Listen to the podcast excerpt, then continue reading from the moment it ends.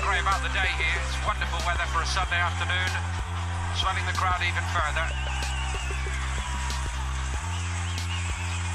And as mentioned, it's by no means one way here, the support. Benfica have a tremendous following. I think that surprises many of us who visit every year for the International Champions Cup, actually just how well supported they are across the United States. What's up, Benfica Nation? Welcome to episode 52 of Mr. Benfica. It is the one year anniversary of Mr. Benfica. That's right, one year ago this week, episode 1 dropped February the 15th of 2019 to be exact. I sit here recording tonight on February the 17th of 2020, and um, for the first time in the life of this podcast, really, Benfica have fallen on some hard times. That's right, hard times. Well, we got three games to talk about in this episode, and I wish uh, it was going to be a happier conversation, but there is a silver lining, of course. Benfica are through to the Portuguese Cup final at the Jamor. They will be facing, once again, Futebol Clube do Porto at the Jamor. We assume some people. Uh, some people up north don't seem to like that idea. Uh, there's there's doubts as to whether or not the facility can actually host um, a match with you know this level of security risk first of all, and with the amount of demand for tickets. But uh, hell, it, it, has got to be there. That's where the final is played. you don't take the final out of Jamor just because the babies up north don't like it. All right. So with that said. Um, of course, we'll get to the Braga match, which uh, was heartbreaking, to be honest with you. And um, we'll get into that in this episode this week. Benfica now stand top of the table still, but with just a one point lead. How quickly things change, how quickly things have turned around in the Liga NOS. But hey, that's why you play the games. That's why it ain't over until it's over. Too many of us were ready to shoot Foguetes into the air just two weeks ago.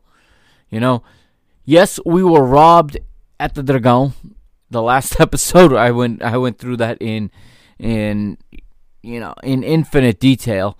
Um, and a big shout out to everyone who downloaded the pod last week. That was our best one week performance in the history of this podcast. So that is a good way to ring in one year of podcasts. Episode 52 somehow I managed to average an episode a week despite having taken long lapses at different times in this in these 52 weeks but there you go one year to the day almost and fi- episode 52 drops right here so this this uh, this episode the first part of this episode tonight will be about the two matches with uh, with Famalicão. That was all this episode was going to be about, but then Saturday happened. I was going to try to get this episode in Friday night. I could not because I had to be up early Saturday for work. Uh, I was thinking about doing it Saturday night, but then after Saturday's match played out, um, I I would not be able to sit here and just talk to you about Famalicão and pretend that that I didn't already know the result of the Braga match, and therefore I have rolled it into one. I do not like covering more than one match per episode. Um, however, there's three to talk about tonight. So the two matches with Famalicão, we're going to go through kind of quickly. Um, we'll just get a general overview, and we will then go to Braga or to the Stadio de Luz, and we will review in a in a bit greater depth the match with Braga. All right, so sit right there. This is Mr. Benfica. I am the Mr. Mike Agostinho, and you can find me on Twitter at Benfica Mister. You can find me on Instagram at Mr. Benfica, on Facebook at www.facebook.com forward slash Mr. Benfica, and also don't forget to check out the new website, MrBenfica.com. All right, I haven't put anything up there new yet. This week, my goal is to get a scouting report up for Shakhtar Donetsk. Um, currently researching that, hoping to get that up by the time the Europa League match kicks off on a Thursday. So stay tuned to MrBenfica.com and uh, we will get right into it. We're going to have the news on the other side of Reconquista, so stay right there after we pay this bill. This is Mr. Benfica.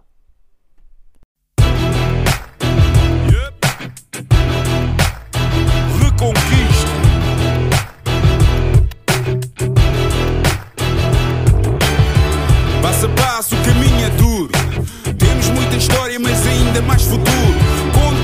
Dificuldade em cada jornada sofrida, a glória da vitória tem que ser bem nutrida. Na reconquista do que é nosso por direito, que não fico por fazer o que podia ter sido feito. Se queres a nossa força, sabes que estamos contigo. Em casa ou fora, nós somos o eterno abrigo. Sabes que estamos contigo. Nós somos o eterno abrigo. Ouve a nossa voz, o querer de todos nós. Carrega Benfica, carrega Benfica. Ouve a nossa voz, o querer de todos nós. A fé que não se explica. Carrega Benfica, carrega Benfica. Ouve a nossa voz, o querer de todos nós. A fé que não se explica. Carrega Benfica, carrega Benfica. Ouve a nossa voz,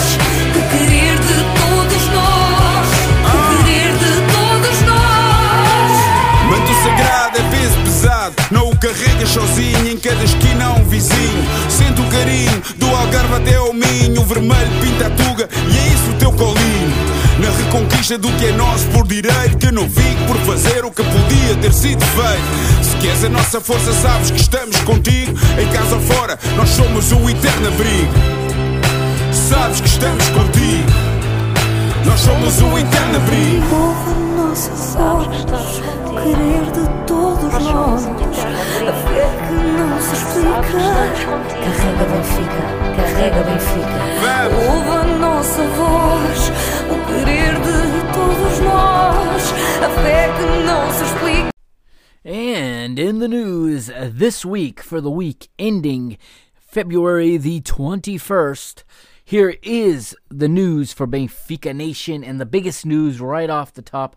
It is my man Gabriel, that's right, and I won't be saying that uh, much more this season, unfortunately, as we have lost Gabriel for the season. I am going to read the press release that Benfica put out. Here's the English version. Um, this was put out on Wednesday, which would have been February the as my calendar pulls up, would have been February the twelfth, Wednesday, February the twelfth. Uh, this this uh, press release came out, and it says this Wednesday, Benfica issued a statement in which it clarifies Gabriel's injury and informs that there is no return date for the Luso Brazilian midfielder. It says barred from playing in the last two challenges for uh, the Eagles against AFC Porto and against Famalicão at the time for the Portuguese Cup. Gabriel will remain off the pitch indefinitely. Number eight, a regular option for Bruno Lage, has paresis of the sixth left cranial pair with a limitation of abduction, which conditions dipoplasia. Now, I'm not a doctor, so please excuse me for the medical terms. And imagine reading this in Portuguese as I did at first. I had to, uh, I was fortunate enough to find this in English at a website, and um, I wish I could give the credit to that website, but it was. Um, I did find it when I Google searched it. I found an English translation, which made it much easier. I'll explain what this is to the best of my ability in just a moment, but I'm going to finish reading the statement as um, the club went on to say Our player Gabriel presented the first complaints related to his vision the day after Benfica Famalicão at the Estádio de Luz of the Portuguese Cup. He decided to do all the examinations and tests recommended according to the clinical picture presented by the player, being nowadays more serious scenarios away. Not sure that's a bad translation. Not exactly sure what that is supposed to mean there, but um, I think what it means is that due to clinical uh, picture presented by the player, and that it, nowadays these things are taken more seriously, I think, than in, in, in past. Thus, it says Gabriel has paresis of the sixth left cranial pair with limited abduction, which conditions dipoplia, high competition, and it can be read in the statement issued, and you can find it online if you want to read it. But it does quickly give a brief what is paresis of the sixth left cranial pair. According to Manual MSD, the paresis of the sixth left cranial pair affects the lateral rectus muscle, impairing the abduction of the eye. The affected eye is unable to rotate outward fully and is able to deviate inward when the person looks straight ahead. Such anomaly resolves regardless whether the cause is identified or not. As for treatment in many patients, remission of the sixth cranial nerve palsies occurs. Since the underlying disorder is treated in general, there's a remi- remission of idiopathic paralysis and an ischemic paralysis within two months. Now, I have no idea what that means. I'm going to be honest with you. So I, I texted this to my wife. My wife is a mental health professional and much more familiar with the human brain than I am. And even she was quite confused as to exactly what this is. But she said that the the sixth left cranial pair is the part portion of the brain that controls vision. And she says that um, there's nerve damage likely nerve damage that is not allowing the eye to abduct, okay, which means to rotate outward, as the description says. Basically, he's seeing vision because there is some nerve damage in the message going from the brain to the the the eye, and um, it should heal itself within two months, is what that long statement about remission means. Um, but the player is going to be, you know, treated and in some cases this requires you know laser surgery of some sort. In some cases this is a sign of a much deeper problem. So i'm very very concerned for the man gabriel much more than the player. The player will be fine. Um, i'm worried about uh, the human being behind the player you know? Um, he's a father he's a husband and he's a family man and obviously his wife and his son want him around for a long, long time. So hopefully, whatever the cause is of this, it is treated and it is cured. Um, and uh, keep, you know, hopeful that this is nothing serious. Um, but Gabriel, in the freakest of injuries, will not take part, most likely, in any more football this year. Also in the news, courtesy of A Bola, the FPF announces the date and time for the Portuguese Cup final. And as it reads here in Portuguese, it says a Federação Portuguesa de Futebol anunciou já a data e a hora da final da Taça de Portugal, que será disputada entre Benfica e Futebol Clube do Porto. The, the Portuguese Football Federation announced already a date and a, and a time for the final of the Portuguese Cup, which will be played between Benfica and Porto. Como habitualmente no estádio, do, estádio Nacional, a partida será realizada a 24 de maio, domingo, com início marcado às 17h15 horas. In English, that is as usual, the final will be, as is custom, the final will be played at the National Stadium at the Jamor, as we call it, and the match will be played on the 24th of May, a Sunday, with kickoff scheduled for 5:15 p.m., 5:15 in the afternoon, or 17:15 for those of you in Europe, as you say it. Um, it is the 37th uh, 37th appearance for Benfica in this final, where it was we were last in the final in 2017, where we were victorious over Vitória Guimarães, while Porto returned to the Jamor one year after their last uh, appearance, their 31st appearance a year ago, where they were beaten by Sporting on penalty kicks. Benfica look to win their record 26th Portuguese Cup on May the 24th. More regarding the Portuguese Cup final, and this comes also from A Bola, and it says this is the headline in Portuguese: Dragões elegem que final no quote quote unquote, estádio do Oeiras está ferida na verdade desportiva. Translation: The Dragons, Porto, allege that the final, and they're intentionally sending a message by calling the stadium the the Oeiras Stadium. They refuse. They are intentionally omitting the word national. They don't want to call it the National Stadium. It's located in Oeiras. They're calling it the Oeiras Stadium because this goes back to the 1983 Cup final, where Porto managed to get the Cup final moved to the Estádio uh, das Antas, the Porto's previous home before the Dragão was built in 2004. So this comes courtesy of their own newsletter, Dragões, Dragões Diário, or the Diary of the Dragons. Porto allege that the final uh, of the Portuguese Cup is wounded in Verdade Esportiva in sporting uh, truth. I guess is how it translates.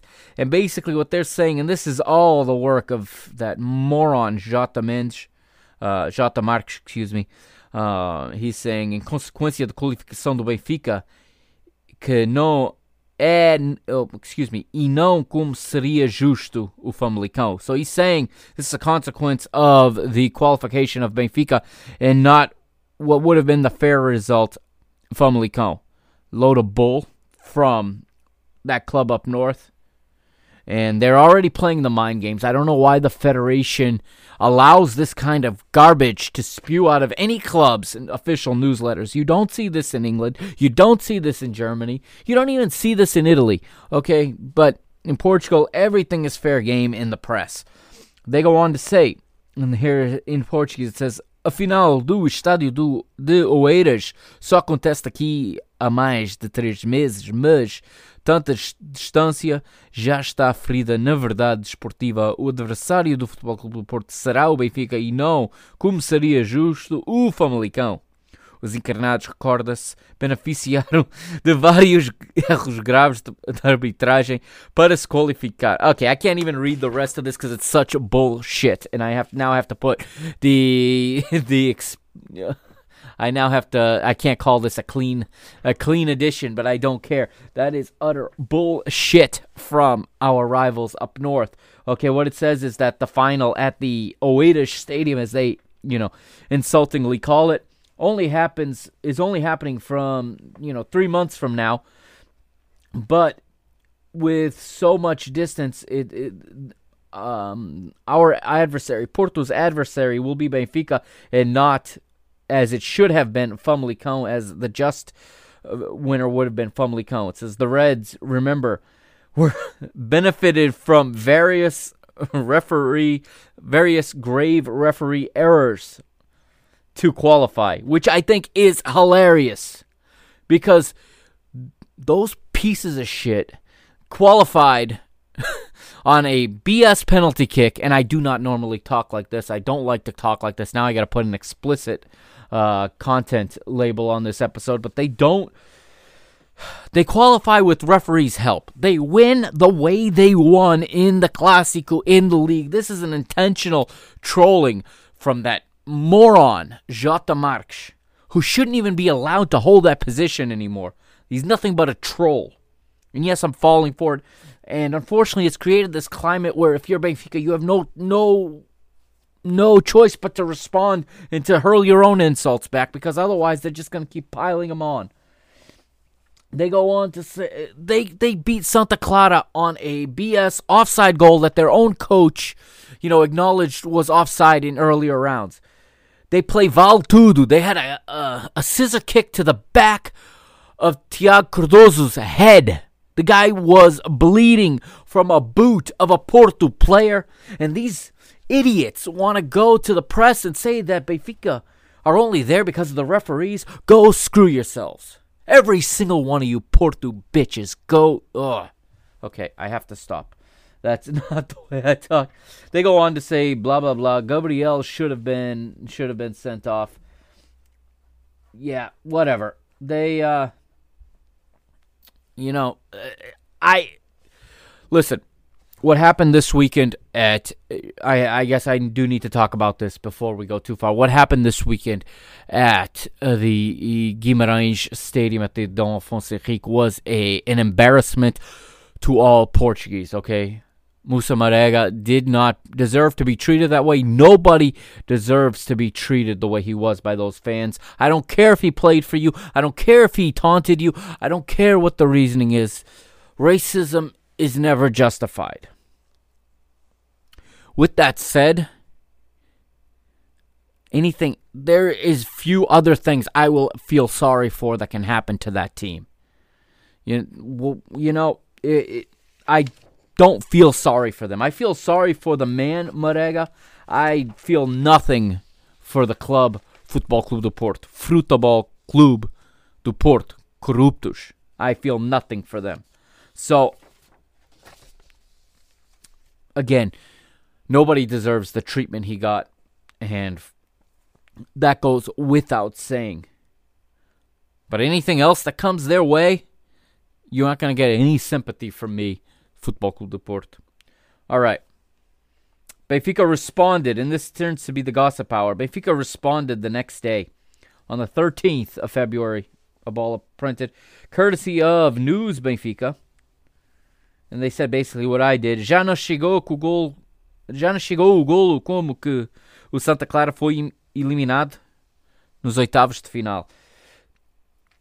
Wasn't it enough the way Santa Clara, the goal that eliminated Santa Clara in the round of 16 is what that says. Benfica go on to remind Porto that they were benefited of the referees, and they remind Porto that what we're seeing right now in terms of Porto Colo is back to the the low points it was in the 80s and 90s. It's an absolute embarrassment what this club gets away with, and they should not be able to get away with any of this. And they should be punished much more severely for everything they do, and they get away with everything. Moving on, your UEFA Youth League. Benfica will face Liverpool in the round of 16. They will play either on March the 3rd or March the 4th. And it looks like the ma- the match will be played at Seixal. And while we're on youth while we're on the youth team, uh, the Wall Street Journal, one week ago, the American financial uh, newspaper, the Wall Street Journal included Benfica in their article Europe's most efficient player factories are in Portugal, led by youth academies like Benfica's. A country of 10 million people wastes no talent. Uh, you get some, you get comments from Pedro Marques, one of Benfica's youth academy directors, and they outline some statistics and some facts about player exportation out of Portugal and player development in the Portuguese academies, with Benfica, of course, leading the way.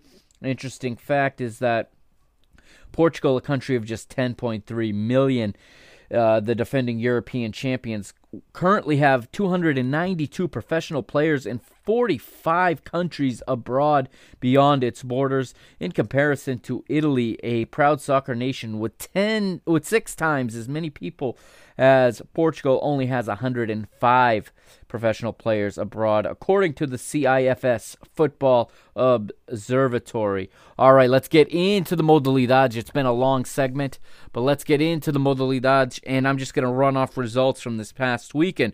Women's basketball, Benfica 71, Guifonge 55, 18th round of the national championship. Women's hockey, CA Feira 2, Benfica 9, 18th round of the National Championship of Women's Hockey. Benfica B in football, men's football 2, Cova da Piedade nil, that's in the Segunda Liga. Benfica women with they advance in the cup. They're on to the semifinals. They win 11 to 2 at home to Amora. We've got women's futsal Pavoense nil, Benfica 9, quarterfinal of the Portuguese Cup. Women's handball, Colégio de Gaia 31, Benfica 26. That was the 19th round of the national championship. And we've got men's hockey, sorry, more women's hockey. This was from earlier in the weekend. It was Clube de Hockey de Carvalhos 2, Benfica 9. They continue unbeaten in Portugal in over a thousand consecutive mat- days now, I should say, some 240 or so straight games. Um, we go to men's hockey, and you have SKG Herringen 3, Benfica 4. That's in match day 5, Group C of the European League, the Euro League. Men's handball, Benfica 29. MT Melsungen 26. That's the second match day in the EHF Cup in handball. Basketball, men's basketball, Benfica victorious 131 to 69 at Terceira Basket. That's the 20th round of the Liga Placard. Men's volleyball loses a set this time in the national championship. They're one of their first sets dropped all year domestically, but Benfica win three sets to one. Uh, it would be 19 25, 22 25. 25 22 and 19 25 were the scores respectfully and men's football men's futsal will close it out um, they will win 3-0 on the road at Quinta de Lobos in the round of 16 of the Portuguese Cup. Let's quickly move to the Liga NOS scores for this week. Round 21 in the Liga NOS started off on Friday, the 14th of February, and it was Vitória Setúbal 1, Gil Vicente 2, Portimonense 1, Moreirense 1, Santa Clara 1, Tondela 0, Benfica 0, Braga 1, Rio Ave 1, Sporting Lisboa 1. On Sunday, Boavista 1, Belenenses SAD, aka Code City 2. Marítimo 3 0 winners at home in Madeira over Paços de Ferreira. Vitória Guimarães 1, Futebol Clube do Porto 2 in that game with the embarrassing display um, directed towards Moussa Marega. And closing the round, Famalicão 1, Desportivo das Aves 1. Famalicão continues their skid. All right, that is the news. A little bit long this week. Sorry about that, but that is the news for this week. On the other side, we'll get right in to the Portuguese Cup semifinals. We got two legs to talk about Benfica and Famalicão.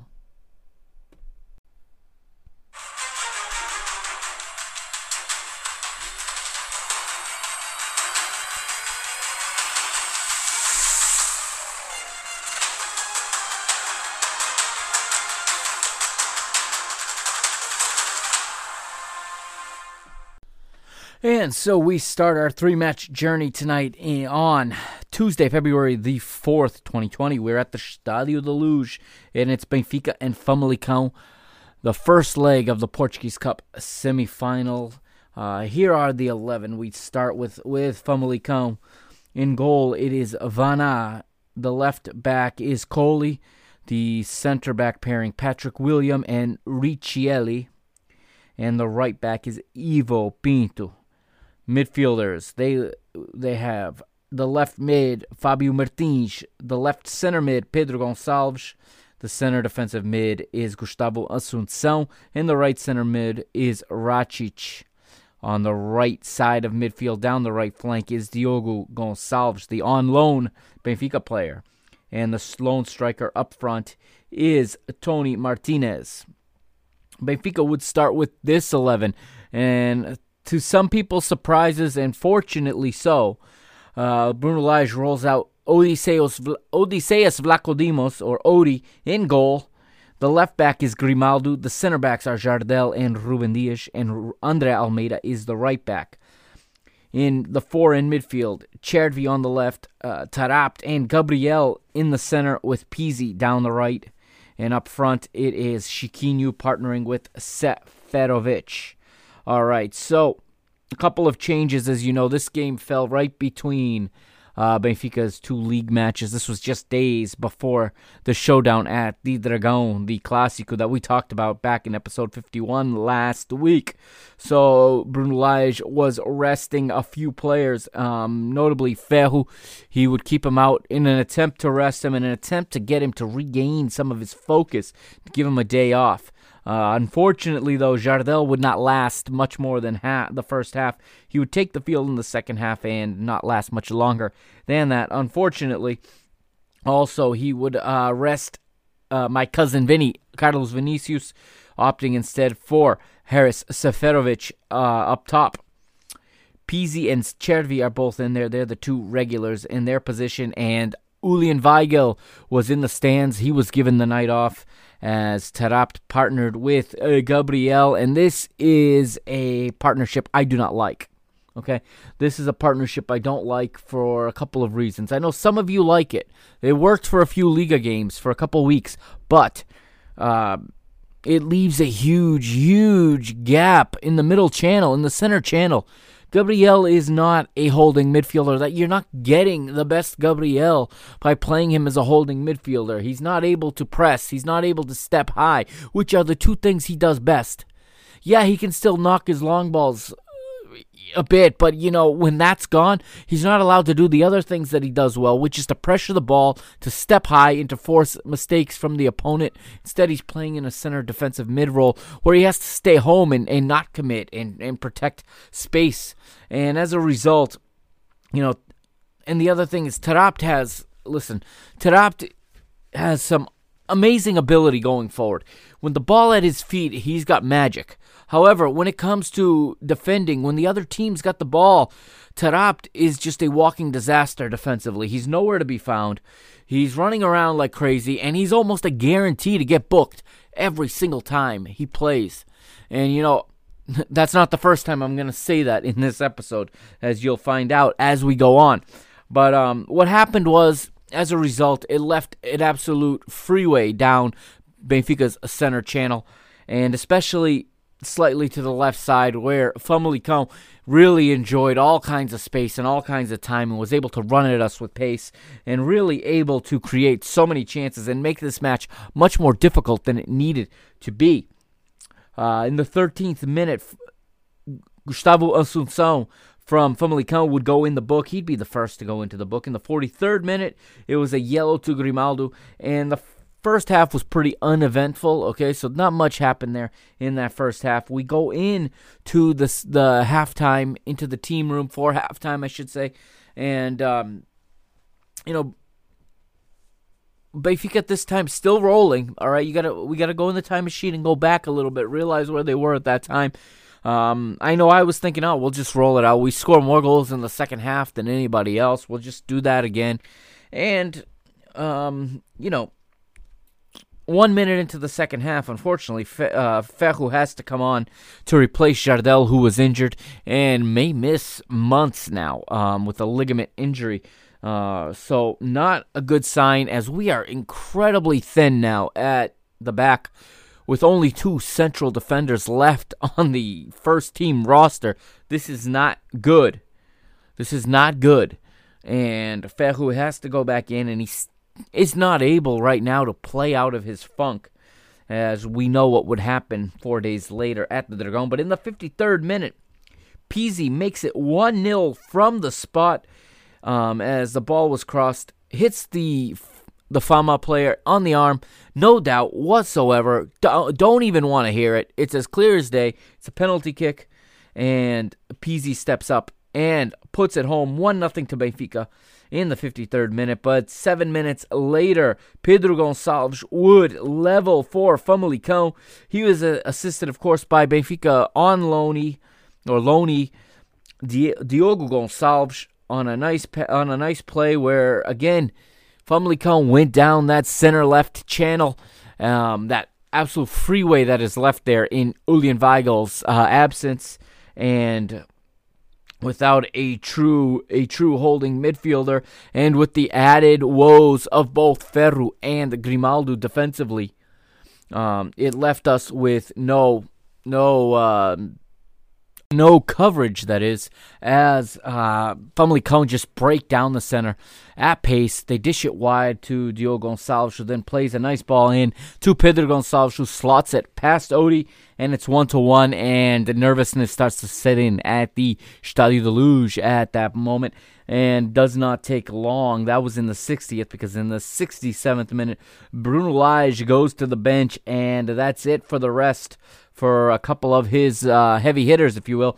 The the normal uh, strike pair of Carlos Vinicius and Rafa Silva are off the bench. They're on. Chiquinho and Cervi are off as Benfica look for the firepower to try to get a winner here. Uh, as there are shortly, or I should say, there are little more than 20 minutes to go. But it would be the guests who would get the next one, as in the 73rd minute, it would be the striker Toni Martinez who would make it 2 to 1 to Fama on an assist from Pedro Gonçalves. And the Stadio da Luz goes absolutely silent. Uh, nervousness absolutely setting in. Worry now sets in as we all have still very fresh in our mind the collapse in last year's Taça, last year's Cup semifinal against Sporting, and it looks like it's going to happen again. It looks like maybe Benfica are not going to get to the Jamor once again. Not to mention we're on the heels of, or I should say, on the eve of the Clásico at the Dragão, and this is not a good sign of things to come. Uh, but Five minutes later, in the 78th minute, Vinicius would play it across the face of goal, find Rafa at the back post, and the Portugal international would put it home to make it three to two, uh, to make it two two. Excuse me, as Benfica will draw level, and then in the final closing moments, we would actually in the 82nd minute. Excuse me. Um, Famalicão will go to their bench as they will make two defense-minded substitutions. Ruben Lameiras and former Benfica youth academy product in one time for one game. Benfica senior captain uh, Roderick Miranda come on, Fabio Martins and Pedro Gonçalves come off. And I think this was a mistake for Famalicão because this invited Benfica forward. And um, Benfica did make them pay in the 90th minute. It was a Grimaldo corner from the right side. The outswinger finds Gabriel, and Gabriel heads home the winner to give Benfica a 3 2 win in this first leg. Now, remember, we've been saying for a couple weeks at this point. Gabriel was becoming a target in the box on set pieces. Gabriel was finding his way to the ball. He was finding his way to get efforts on goal. And in this one, he did not uh, disappoint, runs to the camera, does a nice celebration as he blows a kiss to his son. Um, unfortunately, though, and this really breaks my heart because you all know how I feel about Gabriel.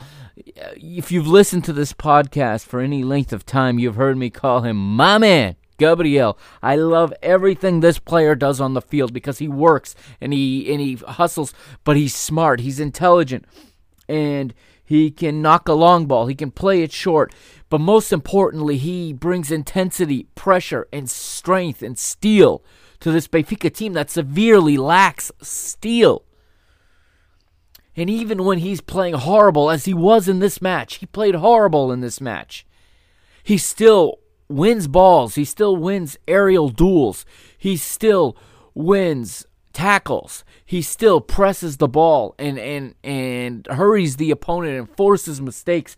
If he does nothing else in a match, if he's playing horrible and nothing's going right, he still brings you that even if it takes 500 long balls and none of them hit. You know what? He still brings you something on the defensive side of the ball and he brings much needed steel to this team. Unfortunately, this is the last time we would see Gabriel for the 2019 2020 season as he would be hospitalized the next day. And as you heard in the news, he would uh, be diagnosed with an eye condition, and he went complaining of double vision, and it, it took shape after this match, and it explains why some of his passes have been so poor recently, as he's been his vision has been slowly uh, deteriorating over the last couple of weeks, and it is a real, real hard blow to Benfica all of Bruno Lage's three losses in the league have something in common.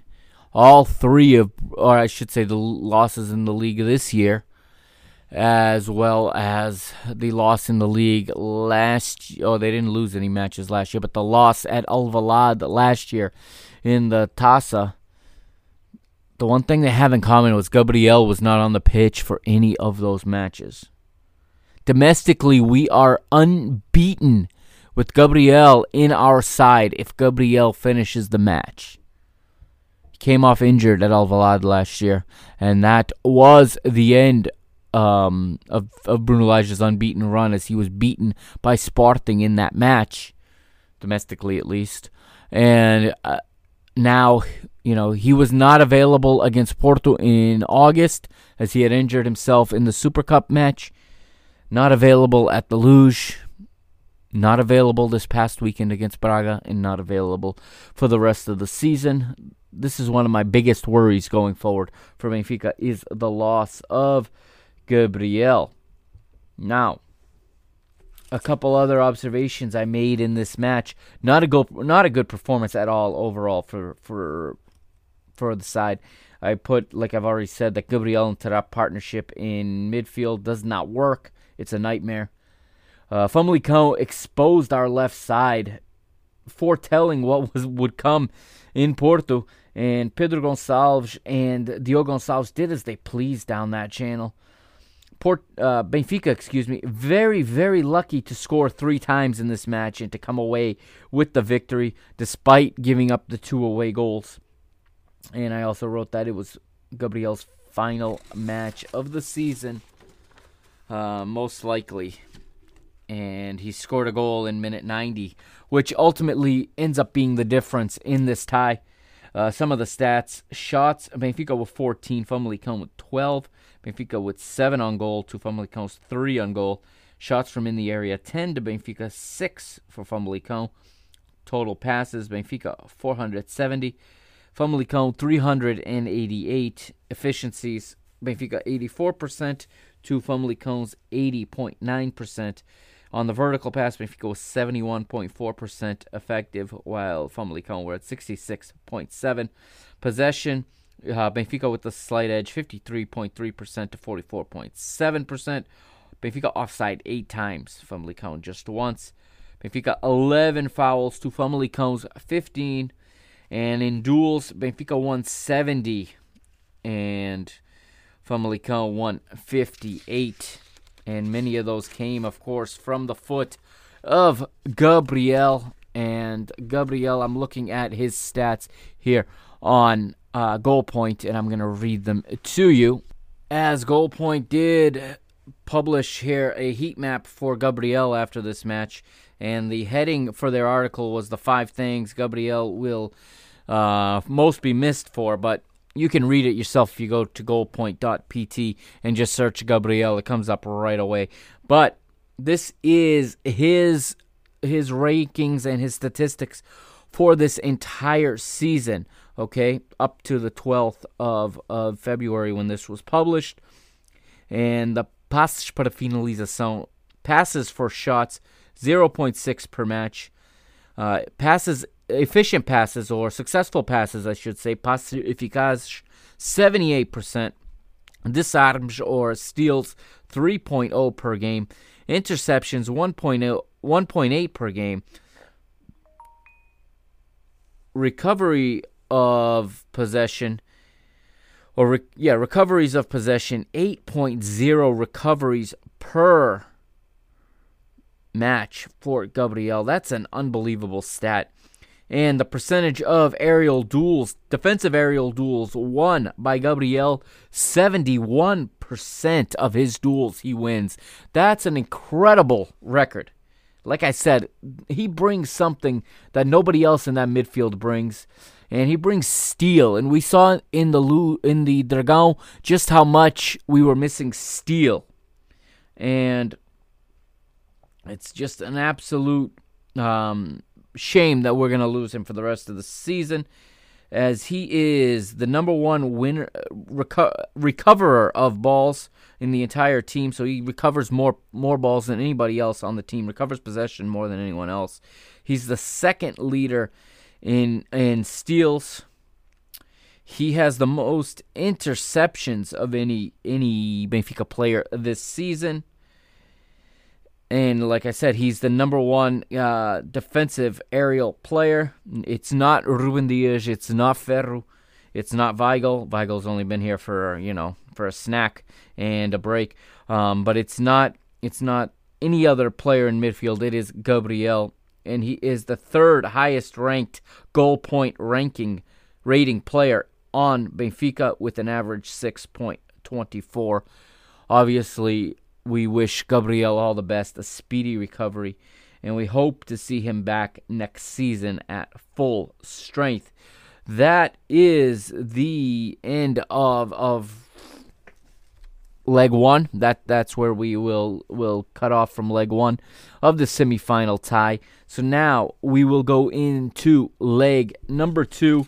And as I pull out my notes here, leg number two was earlier this week. Tuesday, February 11th to be exact, February 11th of 2020.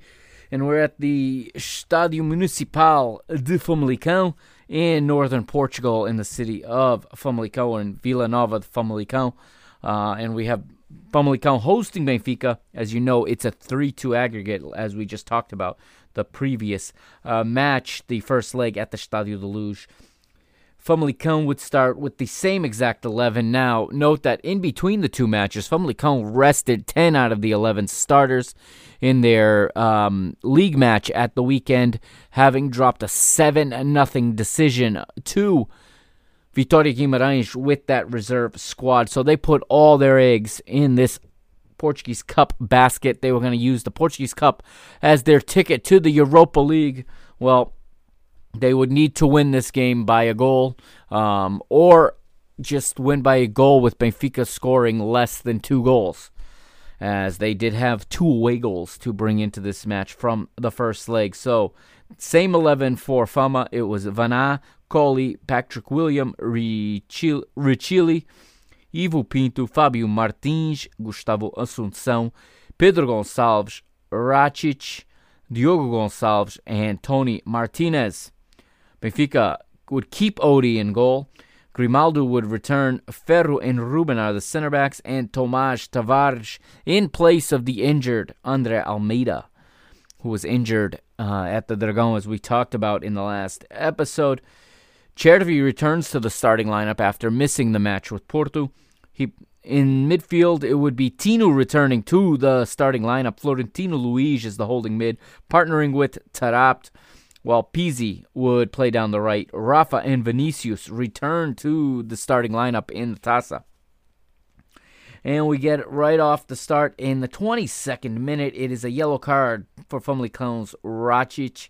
And um, Benfica started well in this match. This was not a good game, but early on, Benfica started well. They went for it. They knew they needed a goal. They knew they couldn't sit back and play for 0 0 on the road, especially the way that the team had been defending as of late. You can't put any confidence in keeping a clean sheet the way that you have been playing, despite having the most on form goalkeeper in Portugal right now in Odysseas Vlachodimos.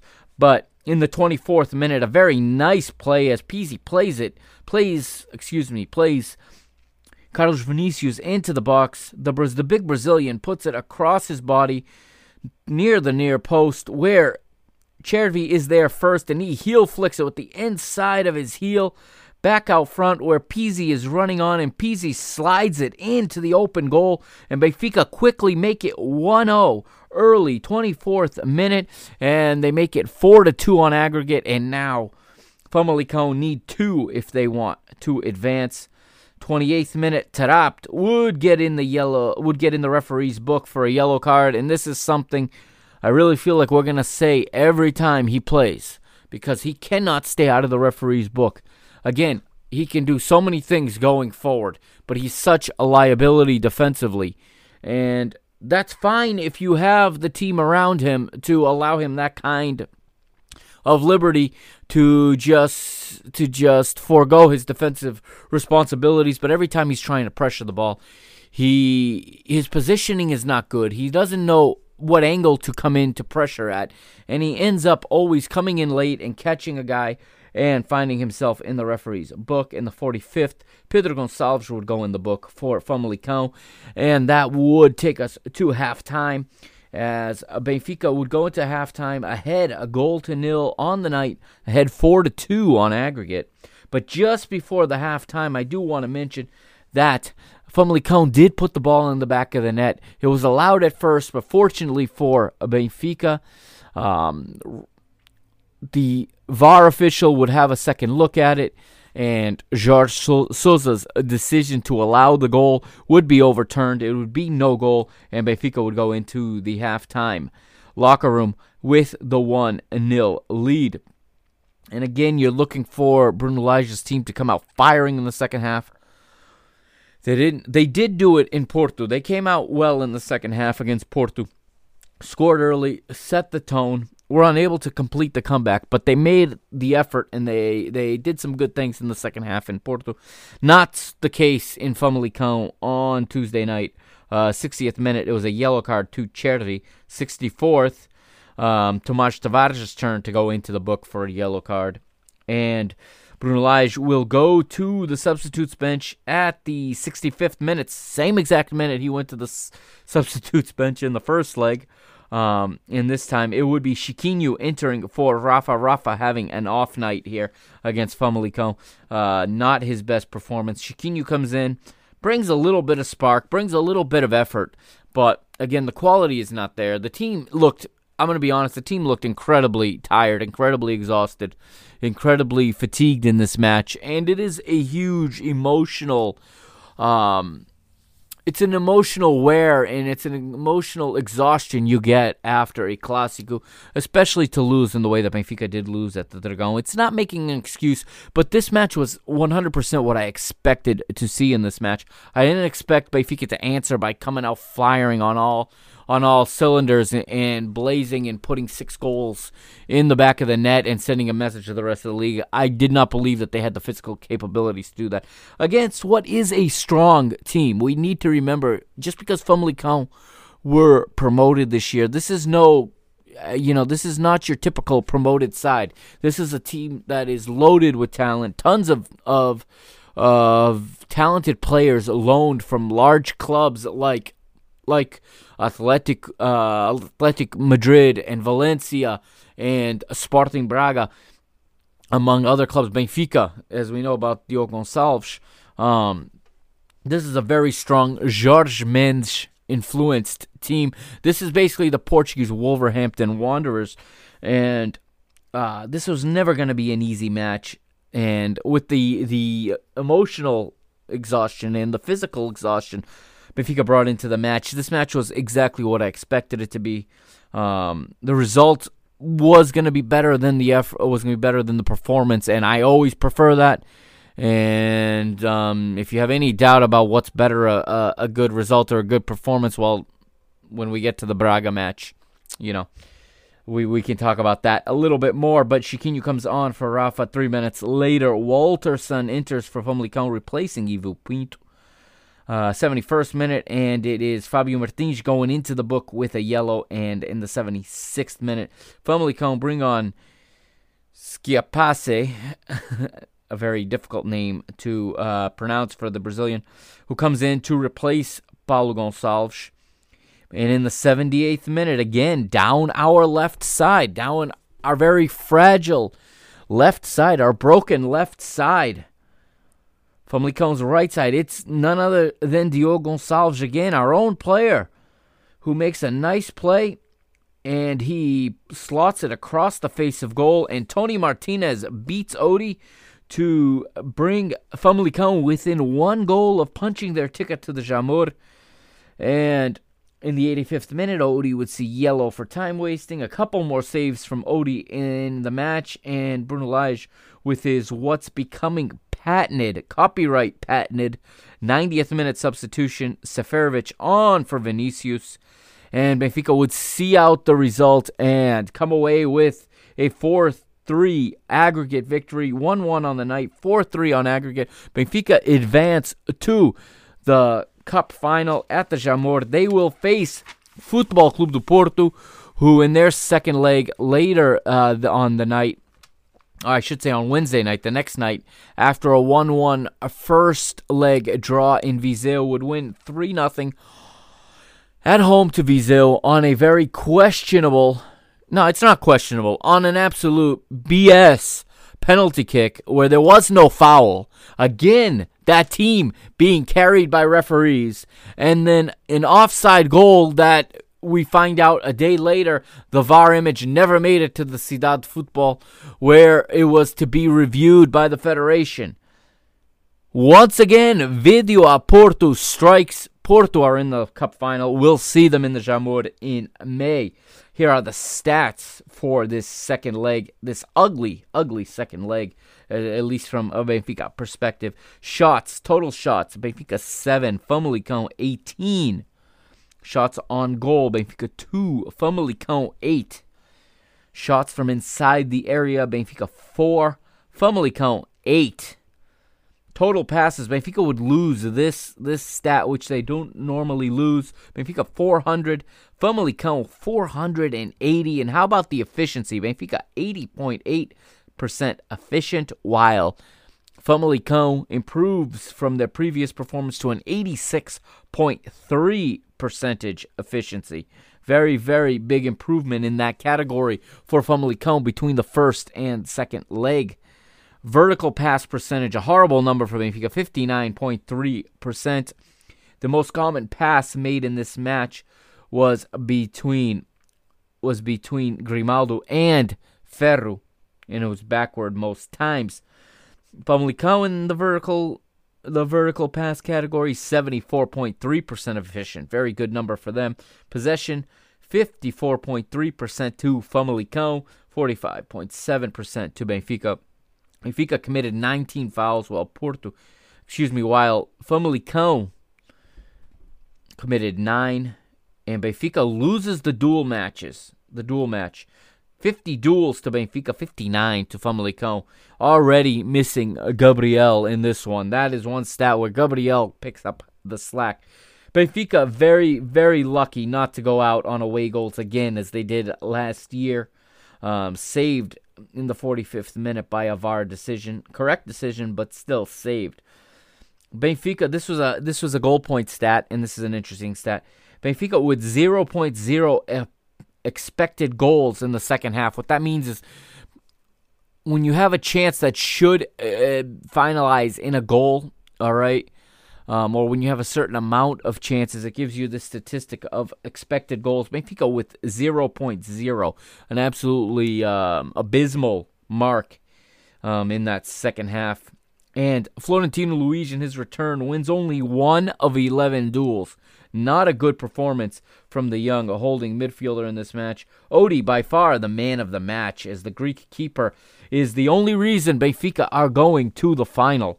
Um, and it's a good thing we have him and his performance in these two legs was the difference. Now let's hear some of the audio. First, we're gonna hear from Pizzi in the post match, um, in the flash interview post match.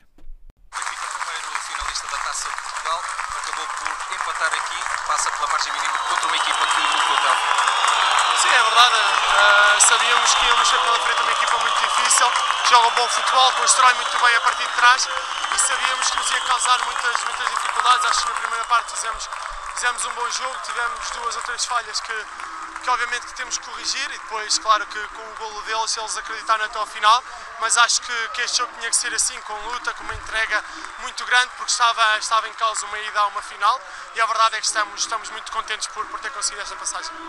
Obrigado. So, Pizzi there, uh, summarizing what he said um, in translation. Basically, he said that the team is satisfied with the result. It was a tough match. He gave a lot of credit to Famalicão. He said that they are a good team and they're very strong in in in con- constructing play and building up play out of the back and working it up the field. And he said that uh, the that the players very happy to move on to the final at the Jamor and we are very happy that Benfica will be there also. Um, not a good performance, like I said, but but Benfica would get the result they needed, and sometimes it's better to be lucky than to be good, and that was the case in these two legs in the semifinal tie. Um, in closing, like I said, Porto would advance as well. We're going to play Porto at the Jamor, and as you heard about in the news segment. Now, um, coming out of this match, um, another thing that I took was that this left side, this left and left center of the defense is just an absolute. Uh, it's in shambles right now. I have never seen Grimaldo defend so poorly as he is defending right now. Ferro is just, um, you know, he, he's a kid that needs a. I think he needs a break. Uh, I think he needs some time to to regroup because he knows he's not playing well and he's under immense pressure because the opponents are focusing in on him and it would be the case against against Braga. He in my opinion played better against Braga over the weekend, which we're going to get to that match next. But um, still saw his guy get goal side of him and saw his guy score the goal. But um, I think by keeping him out there, it is not helping him at this point. And I think Bruno Lage really has to have a serious thought about perhaps sliding Andreas Samaris into center back for a bit and re-solidifying that that position there and re-solidifying that back line a bit. Um, and letting the young Ferro have a few matches or a few weeks to regroup and to refocus. Uh, also, you know, I wouldn't put Weigl back there because Weigl was brought here basically because he left Dortmund because he was playing cent- center back. All right, he's a defensive center mid who who wants to play his position, obviously, and Benfica afforded him that opportunity. So you're not going to bring him for 20 million and then slide him into center back once again. Yes, he can play there in an emergency. Yes, if you're out of substitutions, he can fall into into that position. But I would go with Samaris at this point. Samaris is much more experienced. Samaris is the ultimate team guy, and I am going to talk about Samaris when we talk about the Braga game. He didn't even play, but he made an impression and we really need to find time for this guy. Bruno Lage really needs to find playing time for Andreas Samaris. So I think it's time to to give him some some rub at uh, center back and let him get on the pitch again and let him uh, let him make some tackles, let him win some headers, let him d- mark a, a striker, and help the team on the field as much as he helps the team in the in the locker room and as much as he helps the team supporting them from the sidelines. Andreas Samaris deserves to be playing in this squad. All right. We're going to take a real short break, and when we come back, we're going to get into the Liga NOS round 21. Benfica hosting Sporting Braga. This is Mr. Benfica. I am the Mr. Mike Agustinu. You can follow me on Twitter at Benfica Mister, on Instagram at Mr. Benfica, on Facebook at www.facebook.com forward slash Mr. Benfica, and of course at the new website, MrBenfica.com. We'll be right back.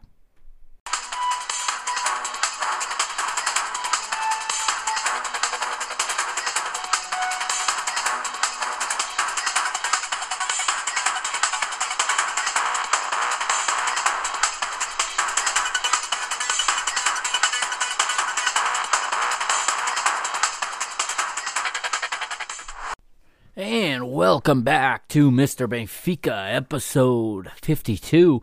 And thank you for hanging with me this long. I know it's been a long episode as we are over an hour in now, and we finally get to the main event of the episode this week. It's this past weekend's match with Sporting Braga. So, a lot on the line in this match, a lot of pressure on Benfica, a lot of pressure on Bruno Lage. Let's uh, start with the starting lineups, beginning with the visitors, Braga. They would play in a three. They would play in their three, five, two formation, which very easily and very quickly can transform into a five, three, two. In goal was the Brazilian Mateus. The three across the back, Raul all it was sorry Raul Santos partnering with Wallace and David Carmo. And then the wingbacks on the left side, Skeda, and on the right side, Ricardo Esgaio. The three in midfield, you have João Palhinha in the hole with Fran Sergio to the right and Ricardo Horta to the left. Up front, the strike tandem of Paulinho and Galeno. Benfica would come out with their normal 4 4 2. No real surprises in this one.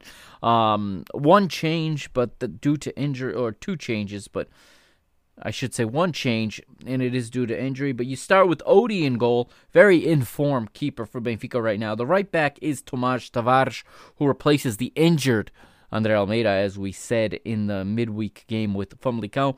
Ruben Dias and Ferro the center back pairing, and the left back is Grimaldo. Julian Weigl is the holding midfielder with Adel Taarabt, his attacking mid. Franco Cervi playing on the left, and Pizzi on the right. Up front, the tandem of Rafa and Carlos Vinicius. And we are at the Stadio de Luz. It's February the 15th, 2020. Attendance is 59,371. And as soon as the broadcast begins, we see LFV with Braga president Antonio Salvador and Portugal national team manager Fernando Santos in the Tribuna do Presidente. The Stadio de Luz is rocking out to I Will Survive as the captains Pizzi and Fran Sergio join the referee Hugo Miguel at midfield for the coin toss. Uh, Hugo, Miguel is refereeing Benfica for the fourth time this season. Assistant referees are Bruno Jesus and Ricardo Santos. The fourth official, fourth official is João Malheiro, and the VAR official is Bruno Esteves. His assistant Rui Cidade. Benfica is in their traditional home kit of red jerseys, white shorts, and red socks. Braga in their change kit of light gray tops with light gray shorts and dark gray socks. Ruben Amorim returns to Stadio Luz for the first time as an opposing manager. Remember that he spent eight years with Benfica as a player. Elder Conduto is on the call for BTV. He would call the game with Rogério Matias as his color commentator and Luis Costa Branco and João Martins down on the pitch side as reporters. The match kicks off with Carlos Vinicius starting the play as the two sides are separated by 20 points in the table, but that is not an accurate depiction of the difference between the quality and the sides. I've been saying for weeks this is the most informed club in the Liga NOS. I'm talking, of course, about Sporting Clube de Braga. Ever since Ruben Amorim has taken over, this now his ninth match with eight victories and one draw. He's won twice against Porto, won twice against Sporting, and he's now gone to Stadio de Luz and beaten Benfica. In the third minute, Skata drops the ball along the right touchline to Galeno, who carves out I'm sorry, who who carves inward, excuse me, and sends the ball with an in swinging cross toward the far post, but it's too far for Paulinho to reach. He slides but cannot reach it. Fourth minute, a minute later, it's Skata again with the cross, looking for Paulinho again, and this time Ferro gets there first by sliding. A nice early Good play by the young defender who has uh, been uh, dipping in form and who desperately needs a good match and desperately needs to turn his form around. Uh, good play early on there by Ferro. In the fifth minute, it's another cross. This time it's Ricardo Esgaio. And he crosses from Braga. Um, his cross for Braga is defl- is just deflected away by Tomas Tavares at the last second from Sergio was nearly there, nearly got the first touch, and he was in front of goal. Would have been a dangerous play. Sixth minutes, still Braga. Palhinha plays the ball back to David Carmo, and this is this is a good change in fortune for Benfica as David Carmo takes a heavy first touch, and he is quickly dispossessed by a full speed Rafa, and the Portugal international runs at pace into the box with from the front uh from the front center to the left keeping the defender on behind him on the right shoulder. And he crosses by Wallace who is trying to cut him down on his left. He gets by him and then with the outside of his right foot attempts a shot at the far post.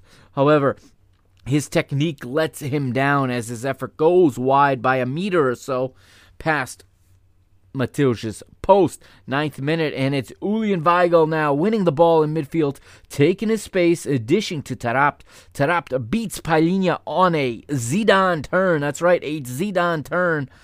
And he plays in Carlos Vinicius, who dribbles past Mateus to the keeper's right, but the angle tightens too quickly, and Vinny's left footed effort goes into the side netting. Benfica with a good chance to take the lead.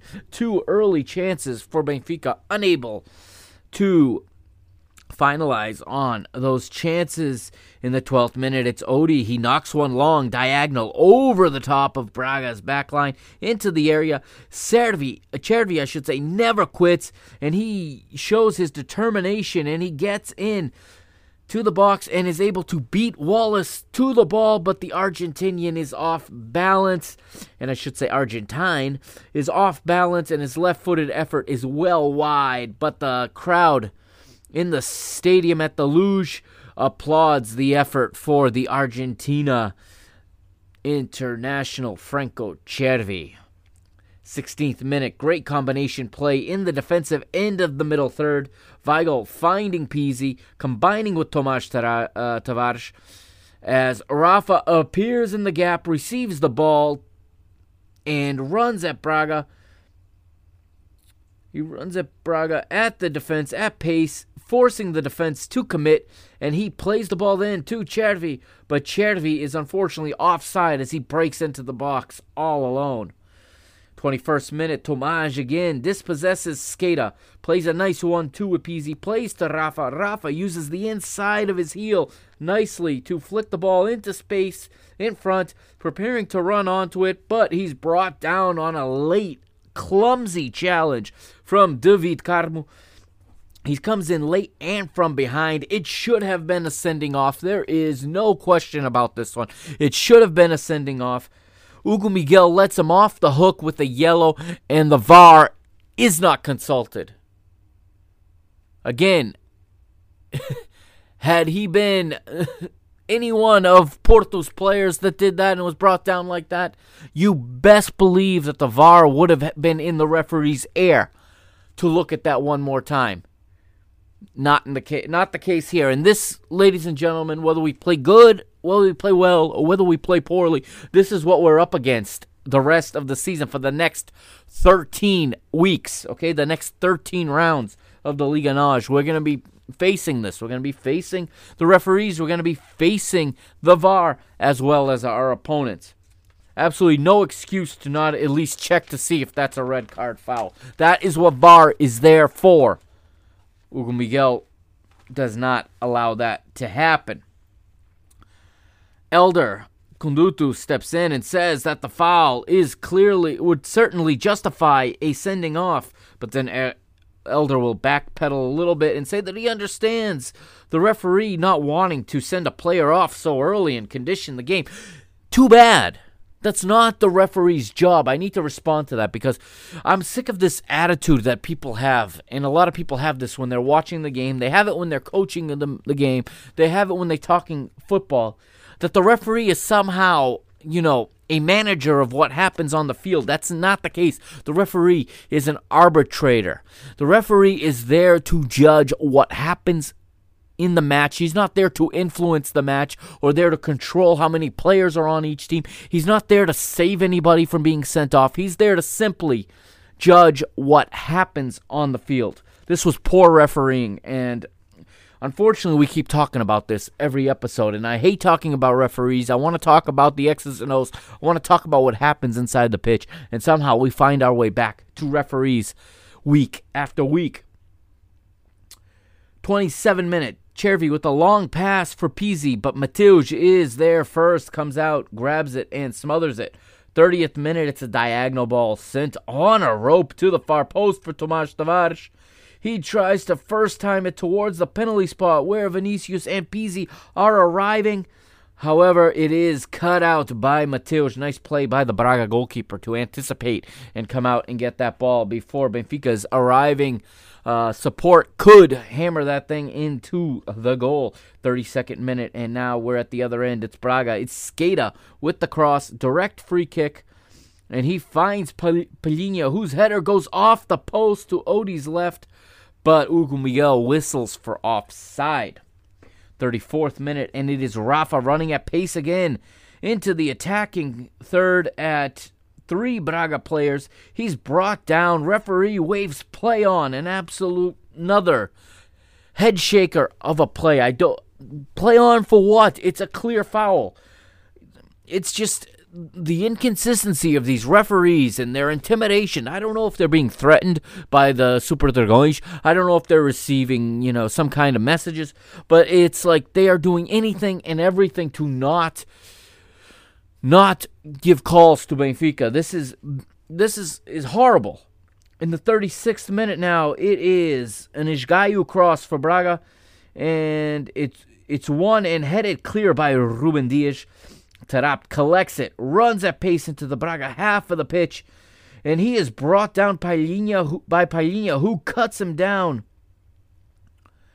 Um, sorry, who cuts him down, and the referee has whistled, and Palhinha does go into the books. João Palhinha of Sporting Braga is shown the yellow card.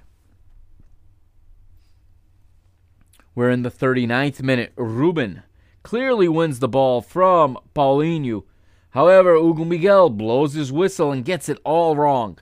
You can see in the replay, it's a horrible call. There's absolutely no contact there, but the 46 year old referee gives a dangerous free kick to Sporting Braga on the ensuing free kick.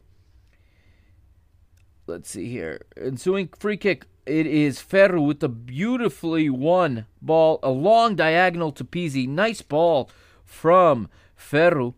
And we got a long ball. It goes to, to Pizzi. Who first times a cross right onto Carlos Vinicius' head, but the league's top scorer squanders this one as he can't get it down and get it on goal. It goes wide, and we have missed the best chance of the match and Benfica would be punished for that squander just a few minutes later.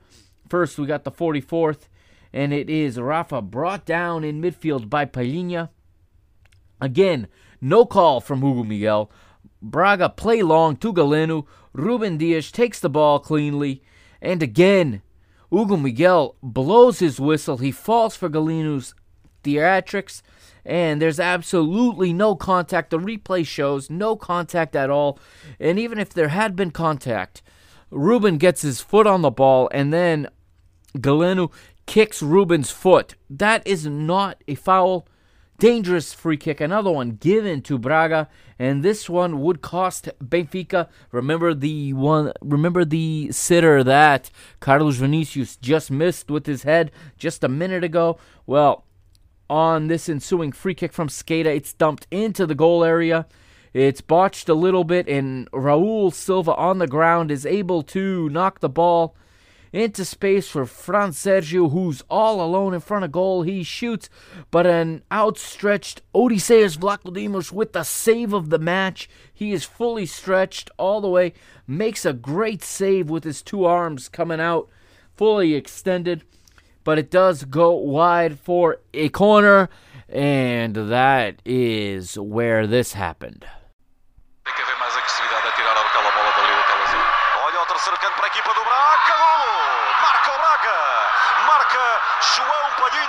Já tínhamos alertado para a bola parada do Braga, marca tal como aconteceu no estádio do Dragão com o Porto, de bola parada, marca João Palhinha. É, mas atenção que há aqui uma confusão. Tomás Tavares tentou pegar na bola e colocar a bola rapidamente eh, no círculo central. Raul Silva tirou-lhe a bola e chutou depois a bola para eh, a bancada. E Elder Conduto with the call, of course, and that is Braga's goal. It is a corner kick from Skata, outswinger, as the lefty puts the outswinging ball into the area, and unfortunately, João Palhinha gets goal side of Ferro and heads home the ball to make it 1 0 to the visitors from Minho. and the Guerreiros take the lead. Their fans are in delirium in the Topo Norte and um, that really closes out the half. Unfortunately, uh, shortly after play is restarted, Hugo Miguel will blow his whistle for halftime. Although you heard there at the tail end of that call the shenanigans going on as uh, Benfica tried to get the ball and bring it to midfield and replay it. Uh, Raul Silva gets into a scrum there, roughing up, uh, or I should say, b- trying to bully Tomas Tavares. Ruben Dias stands up for his teammate, gets in there, and there's a little bit of fallout, and Hugo Miguel ends up booking both Ruben and Raul as we go to halftime. Unfortunately, my observations in this first half. It was, it was disappointing because Benfica actually played pretty well in this first half. This was a good first half. Aside from their lack of efficiency in front of goal and their lack of finishing, um, Benfica did everything right up to that point. I said that Benfica had a lot of success when they were able to find Rafa between the lines, between Braga's lines, and Rafa is able to then exploit holes, find them, and feed the ball to the to his teammates into space. The left side of Benfica's uh, Benfica's left side, I should say, especially defensively, was much better than they have been, as uh, Esgaio and Ricardo Horta were really non-existent in that first half, as was Fran Really, no, nobody uh, was really had any success for Braga going down that side. The only place they attacked from was from the right, and interestingly enough, but um, or from our right, I should say, Tomas Tavares' right, their left. But really, the the only uh, the only danger Braga brought in this first half was from set pieces, half of them from horrible calls. So I mean, Benfica did did improve in that sense. Unfortunately, they still find themselves behind, and a little bit cruel for for uh, for Ferro. Um, I saw the social media; people are killing him on this goal. Uh, he played; he was playing so much better until that happened. He was winning balls, he was making passes, connecting long balls, and then Palhinha gets goal side of him and is able to head the ball in. You heard Elder on the call there say that, you know, just like they did against Porto, another goal from a set piece. Um, that's the translation of what Elder said there, and it was. Braga had scored just like this at the Dragão against Porto four weeks ago, whenever that was. Um, that time it was Paulinho getting on the end of it. This time it was Palhinha. Um, I did write that Vinicius squandered the best chance of the match and the team was punished minutes later. Nice play in the middle third for Benfica, but lacking the final service in the attacking third, with the exception to the one chance that was squandered by Vinny. Um, yeah, the middle third play was good. Benfica created chances. This was not a bad half for them. Um, really, a little bit hard done to be come out to come out of that half trailing after creating so many chances and being unable to put them away. All right, we're going to take a quick break here before we get into the second half. So we'll be right back with the second half. This is Mr. Benfica. I am the Mr. Mike Agustinu. You can follow me on Twitter at Benfica Mister. You can follow me on Instagram at Mr. Benfica, on Facebook at www.facebook.com forward slash Mr. Benfica, and check out the all new MrBenfica.com. We'll be right back.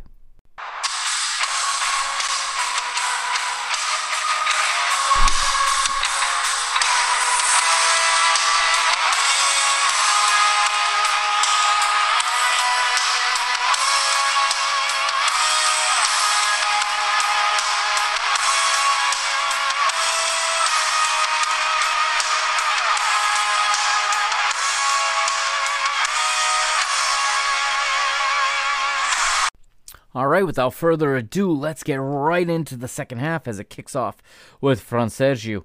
And in the 47th minute, it's Cervi tracking down the left. He plays Taarabt into space.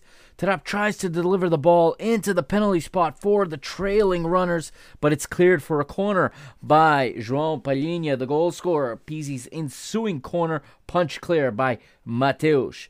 48th minute, the ball is won by Weigl. He creates some space for himself, turns, finds Taarabt, who switches the point of attack to Pizzi. Pizzi finds Vinicius posting up on David Carmo in the box. Pizzi turns onto his preferred left foot, fires that goal to the near post, and just hits the near post to Mateus's right side. The keeper was beat, but he was bailed out by the upright another good chance for Carlos Vinicius, and this one was painful to watch not go in. And this one is starting to make you wonder if this is just not going to be your day for Benfica, of course. 52nd minute, and Odi with the drop kick. He plays it into into space for Rafa. Rafa running onto it, Mateus is there to clear, and he kick, but he kicks the ball off of Esgaio's arm. No call at the other end. Uh, uh, no call, I should say. Remember, last week a precedent was set that players need to be in control of their their arms at all times. Esgaio's arm is outstretched. It is deflected by this clearance from Mateus outside the area, but no call. Of course, because there's different sets of rules in this league depending what stadium you're in and depending who the opponent is. And at the other end, Weigl wins the ball cleanly, but Hugo Miguel whistles for a non-existent foul. And this is just getting to be a comedy right now with with these referees and the way that they're seeing these matches. It's just getting to be a comedy. 54th minute, two minutes later, Esgaio goes into the book for a late, hard challenge on Cervi. The ensuing free kick from Grimaldo finds Vinny, but his header is wide. Vinny goal with another wide header. Plenty of chances on a platter for Carlos Vinicius in this one, having a tough time of it. In the 56th, Taarabt wins. Uh, sorry, Taarabt arrives late for a challenge and brings his boot down on the metatarsal of João Palhinha. And once again, Taarabt goes into the book. His seventh yellow card in the Liga NOS uh, this season.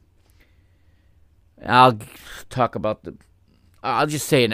Taarabt, you're a baller. You can play. You've got skills going forward. You can't help the team if you keep getting booked and you're getting suspended and you're getting sent off for yellow card accumulations. Stop getting booked, Adel. Stop getting booked. know when to make the challenge and when it's too late, don't stick your foot in. That's my uh that's my appeal to one Adel Taarabt. In the 57th minute, Amorim will go to his bench and he brings on the newest Barcelona acquisition. That's right, the man with the three hundred, the 300, sorry, yes, 300 million euro exit clause as of next season with AFC Barcelona. None other than Francisco Trincão. He replaces Galeno in the Braga attack, and he's going right to the right side of the attack. He's going to go pick on Ferro and on Grimaldo. You can see what the instructions were for him. He goes right over there and quickly gets into the play. 58th minute, Braga. Um, Braga get service to the 20 year old substitute immediately. Talking, of course, about Trincão. And he combines with Horta, who finds Fransergio and shoots, but it's another quality save from Odie. 59th minute, Tarapto wins the ball in midfield, plays in Rafa as he runs at pace has Vinicius open. It's a two on one, but waits a split second. Rafa takes a split second to make up his mind, and th- that's where he made the mistake because that's all that was needed for the angle to be lost and for the passing lane to be closed. As he then tries to play it to Vinicius, and it is cleared away quickly uh, by Wallace and Rafa chooses wrong, and his cross was cleared. 62nd minute, and it's that that area there between 60 and 68 minutes where Lage likes to make a substitution, and it is Seferovic for Cervi. And the Luz faithful do not like this decision. The crowd is whistling. They want to keep, they want Lage to keep Cervi in the game. Lage right now is a man that is is looking like he's running out of ideas. Um, every manager goes through this. Okay, everyone goes through a run where no matter what you do, you know it doesn't work, or you just don't have the solutions in your team that you need for the problems that exist on the pitch. Um, Benfica was not very successful in the transfer window. I'm gonna be honest. Okay, we picked up Weigl business wise, a great deal. You know how high I highly I rate the player, but it was not what the team needed at the moment. It's an it's you know in three years we may we may look back and say it was the greatest Benfica signing of all time or the you know of the Lage era, but right now it's not where the team needed needed numbers and of course now you're stuck going with two twin twin strikers again as now we got Vinicius and Seferovic playing together and worstly Rafa is taken out of the out of the gap in behind the forward and put out onto the left where where Cervi was playing and that of course means that Rafa has to attack leaving the right flank wide open for Braga to exploit because he's not going to get up and down the pitch at this point. He's not going to help you if he's back defending when you're losing. And that opens up all kinds of space for Esgaio to get forward. Um, 68th minute, and Pizzi now with a nice slalom. All right. Pizzi. Oh, I skipped a line there. I apologize. Uh, the 65th, we have Weigl with a nice dispossession. He steals the ball from Fransérgio, finds Ruben. Ruben loses the ball, however, to Paulinho, and he has an effort on goal, but again, it is Odie with a fantastic save diving to his left. 67th minute, Rafa with a nice ball playing in Vinicius, who crosses without looking Raul Silva nearly puts the ball in his own goal, but Mateus makes a dive, makes a kick save. He saves it as he's falling, stretches his leg back towards the ball, makes a kick save, and Braga get a little bit lucky here on this one. One minute later, it's Pizzi now with the slalom I referred to a minute ago. Goes in and out between three players from the right to the center, back to the right, back to the center. Takes a left footed shot but it is saved by Mateus's fully outstretched left hand along the ground. Benfica now, after this play, will start to force crosses, and this is when things start to get tougher for Benfica. It starts to become become the football a bombo that we don't like. It starts to look like Rui Vitoria ball, as people say. Um, I don't know that it looked like that. I, I didn't quite see it quite that that uh, I see that as a bit of an exaggeration by an unhappy fan base, understandably so. But there are just so many bad crosses forced into the box. Braga at this point have dropped their wingbacks back. They're playing with a line of five across the back. They they want nothing more. They love the idea of you just sending balls in, rather than Benfica doing what they were what they were having success with and working the ball into spaces with short one twos and with touches and getting into the gaps and playing the ball, playing the through ball into the gaps, they start launching crosses, and that's exactly what Braga want, and that's exactly what they're prepared to defend, and exactly playing into their strength defensively. Um, but of course, when Lage keeps adding forwards, there's little else you're gonna do but try to get the ball to your big your big forwards in the box. And we go now as Benfica um, like I said, tr- having trouble uh, from this point forward. Creativity begins to dissolve in the Benfica play as desperation is beginning to set in, and that's again long balls or you know unnecessary crosses from any angle are a clear sign of desperation. It tells the opponent that you're getting frustrated and you don't know what else to do. And when your opponent has these pinhais, these pine trees back there, five of them, you know, to to win headers in the box, it's not going to trouble them much. 74th minute, and Rafa wins the ball in the middle third, dishes to Taarabt, who runs with it at pace, and he's cut down from behind by Fransérgio.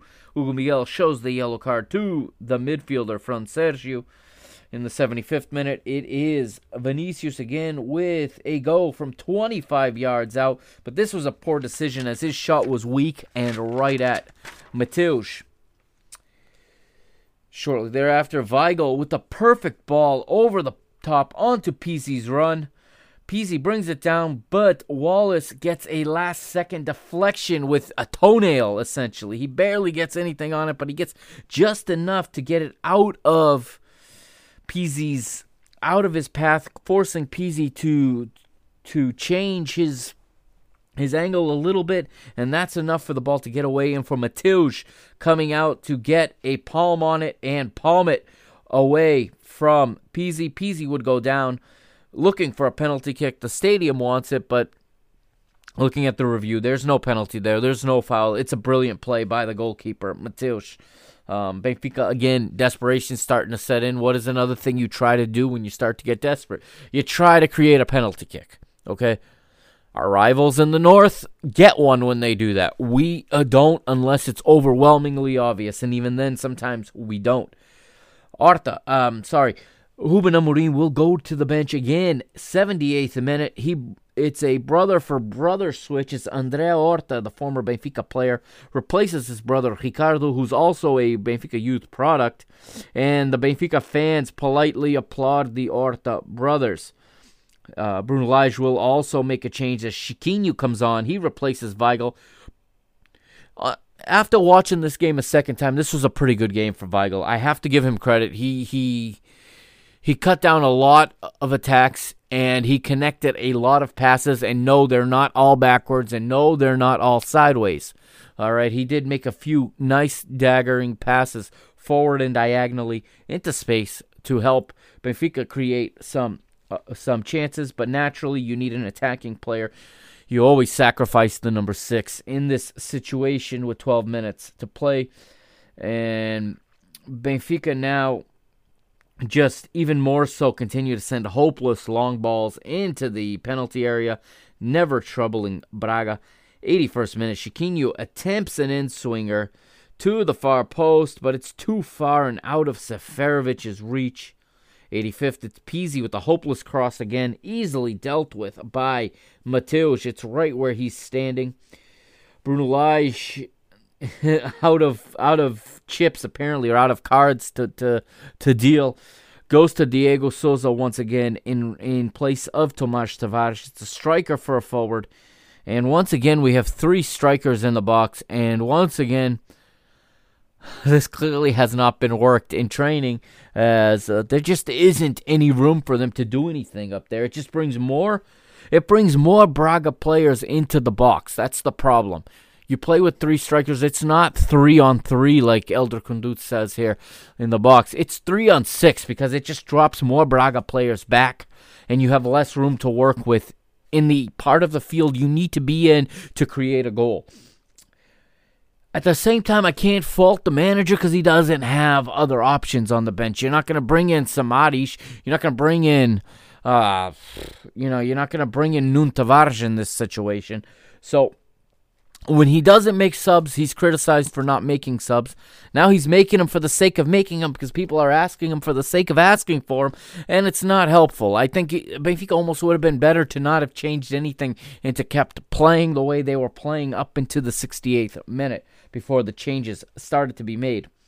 87th minute, and Amorim will make his last changes. Rui Fonte will come on, another former Benfica player. He replaces Paulinho.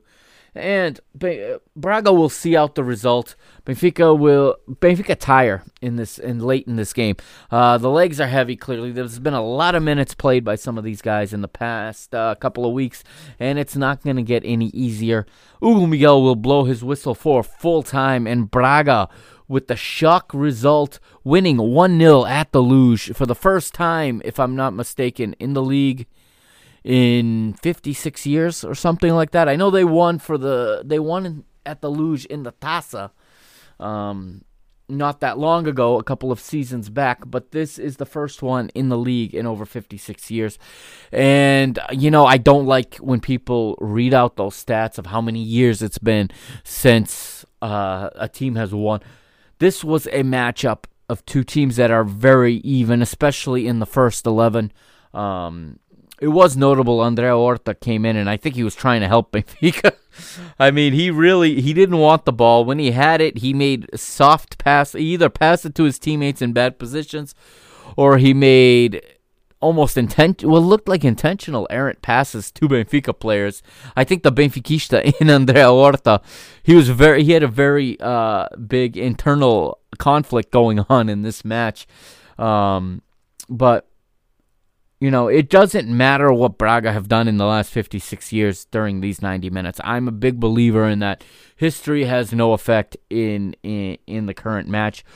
Um, what happens between the lines in those 90 minutes is what decides the match. It's not what happened 40 something, 30 something, 20 something years ago. okay, or how many years it's been. I that, that stuff is, is great for pundits. Fans fans worry about it. It can become you know, it can become a detriment to players mentally. But this this Braga team under Ruben Amorim is absolutely you know flying right now, and they're mentally they're they're you're not they're not going to be shaken right now. There's no reason why they can't be, they can't believe that they can go and win on any pitch in Portugal against any team. I don't know if I said this on the pod or if I just said this to myself, but when um, when Amorim took over and when Braga started running off the this run of results, I did say to myself, and I may have said it here on the pod, that Benfica are fortunate enough to advance in the Europa League. I want to avoid Braga at all costs. And my concern is, is justified in this match. I mean, what you saw there, Braga just incredibly efficient super well organized. Okay, they gave up their chances. Benfica didn't capitalize and they punished them. That's what good teams do, especially on the road. They're a much better constructed side than Benfica in a sense that Benfica are younger. Okay, so so Braga are a more experienced side and they don't have any stars. You know, Trincão is their only, you know, really big blue chipper, the only guy that's going to sell for a fortune. Everybody else is just a really good, solid player. But as a team, they come together to make a very, very strong force. And had they not had such a bad start to the season in the league under Sá Pinto, I think this Braga team has the talent to have been champion this year. Fortunately for us, that didn't happen, but now we've got to go forward, okay? I'm not going to panic personally, I'm okay. I'm not ner- too nervous yet about this. Okay, there's 13 matches to play. We're in a better place than we were last year at this time. Got to keep that in mind. Okay, we still got to play 13 matches. Porto has to play 13 matches. Porto do not have the quality in that squad. Okay to run off 13 straight wins, in my opinion, the way that they play. If they change something about the way they play, I may change my opinion. But Porto are at their best when they're emotionally invested, when they're using, when it's all about effort and work rate and intimidation and physicality. All that stuff's fine. That's when Porto's at its best, okay? Porto can't play like that every day. It's impossible, okay? They're going to wear. Okay, they have Europa League matches that I think that they're going to take very seriously to go as well. So they're going to play this week against Bayer Leverkusen, as Benfica are going to play Shakhtar Donetsk. Braga will face Rangers. Okay, so all there are four Portuguese teams remaining in the Europa League. I would like to see all four teams advance. I want Porto to advance, not because I want them to advance, but I I want their fixture list to be conge- to be as congested as ours, um, because I think the way they play is more prone to fatigue than the way that we play. Okay, Benfica can't if they can. Yes, these players have a lot of miles or a lot of kilometers run in the last, and it's showing there's fatigue, but a couple of changes, you know, a little bit of freshening up on Thursday, giving a few guys a little recovery time, and I think this team can get its legs back the way Porto play, where they want contact and they want physicality, that's going to wear on a team more. So I'm not. I'm not confident that Porto are going to pull off 13 straight wins here, which would bring their total, I think, to well, they would have won all 17 uh, all 17 matches in the second half of the season. That's what it's going to take for them to win the league because I think Benfica can get this thing right. I'm concerned about the next Benfica match on the road at Gil Vicente. We'll talk about that one. Um, I'll probably put a preview to that up sometime next week on the website on MrBenfica.com. Uh, episode 53 next week we'll be we'll be reviewing the Shakhtar match later this week on Thursday in the Ukraine. But Benfica have, you know, it's not getting any easier. They've got another 10 days or so uh, with four matches to play. After that, it lightens up a little bit. There's an international break coming up. There's a chance for the team to get its its its legs back and to get its momentum back. They just have to ride out this wave and have to come out of Barcelos with three points in in a week's time. Uh, a week from tonight on Monday February the 24th, they'll be in Barcelos up north playing against a tough Gil Vicente team that has already beaten the that has already beaten Porto. They've beaten Sporting, if I'm not mistaken. They have given some real hard. They drew Braga. They're the only team to take points off of this Braga team since Ruben Amorim took over. So that's going to be a tough game. But I think Lage can manage the minutes right. Then I think they're going to they're going to put a good effort in. And I don't think you can you're to get this unlucky too many games in a row.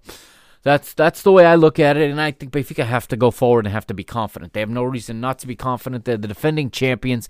Um, and again, form is always just one good match away from changing completely, and momentum can can be picked up in one good match. Could even be Thursday in the Ukraine. Who knows? It's um, who knows what Lage is going to put on the field. Okay, he's on the manager's under a lot of pressure right now, and um, this is his first real.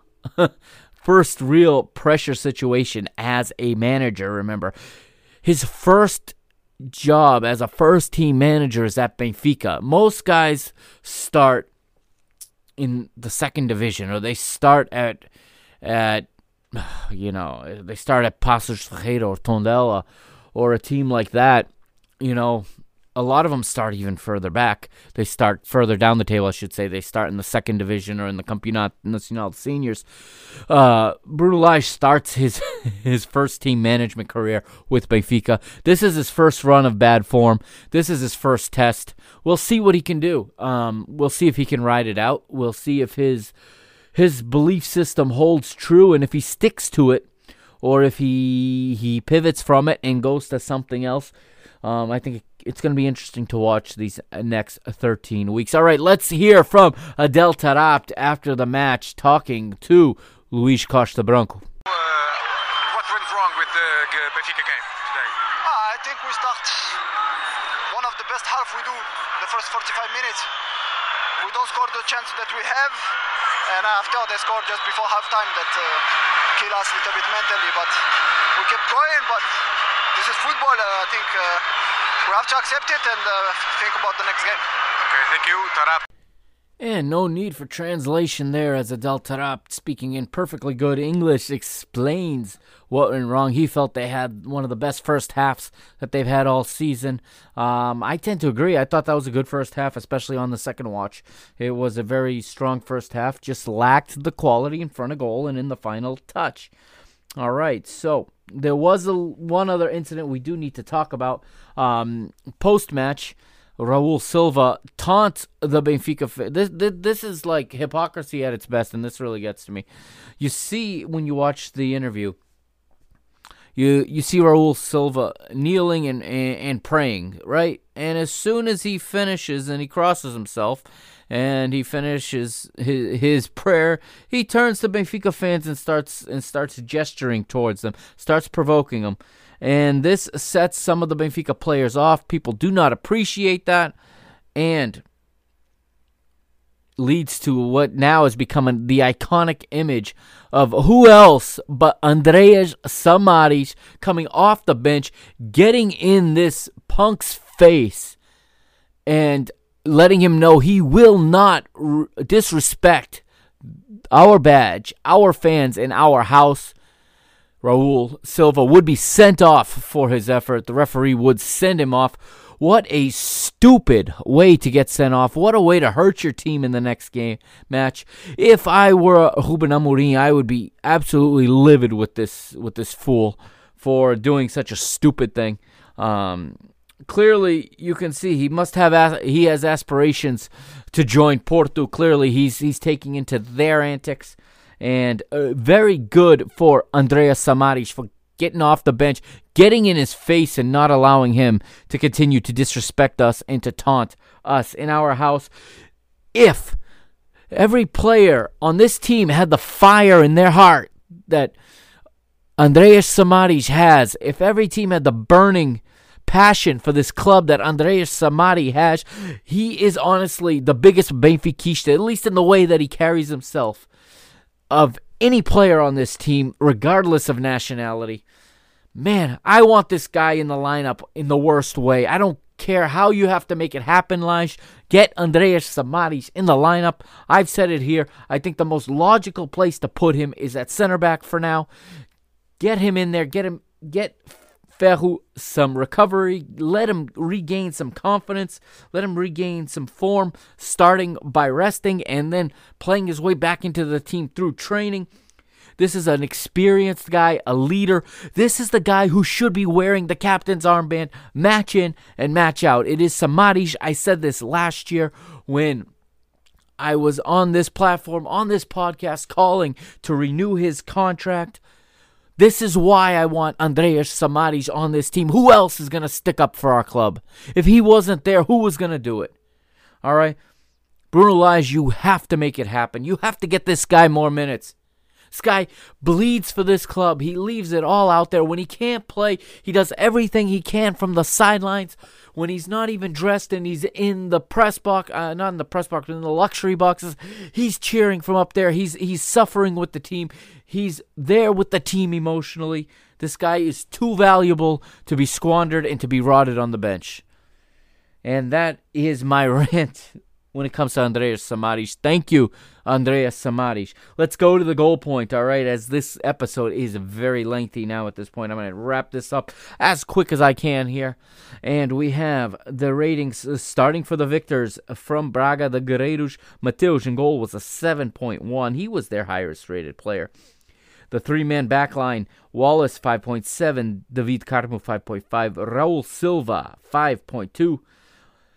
Five across the middle, starting way on the right. Ricardo Esgaio, 5.8. Fransérgio, 5.7. Palhinha, 6.4. And Sequeira, 7.1. Very good job down the left flank for Sequeira as Braga did not really attack Benfica's weaker side on the left. Perhaps that's due to Benfica closing it up, or perhaps that's just due to the fact that Sequeira was on such a tear in this game and was able to get so much accomplished down the left.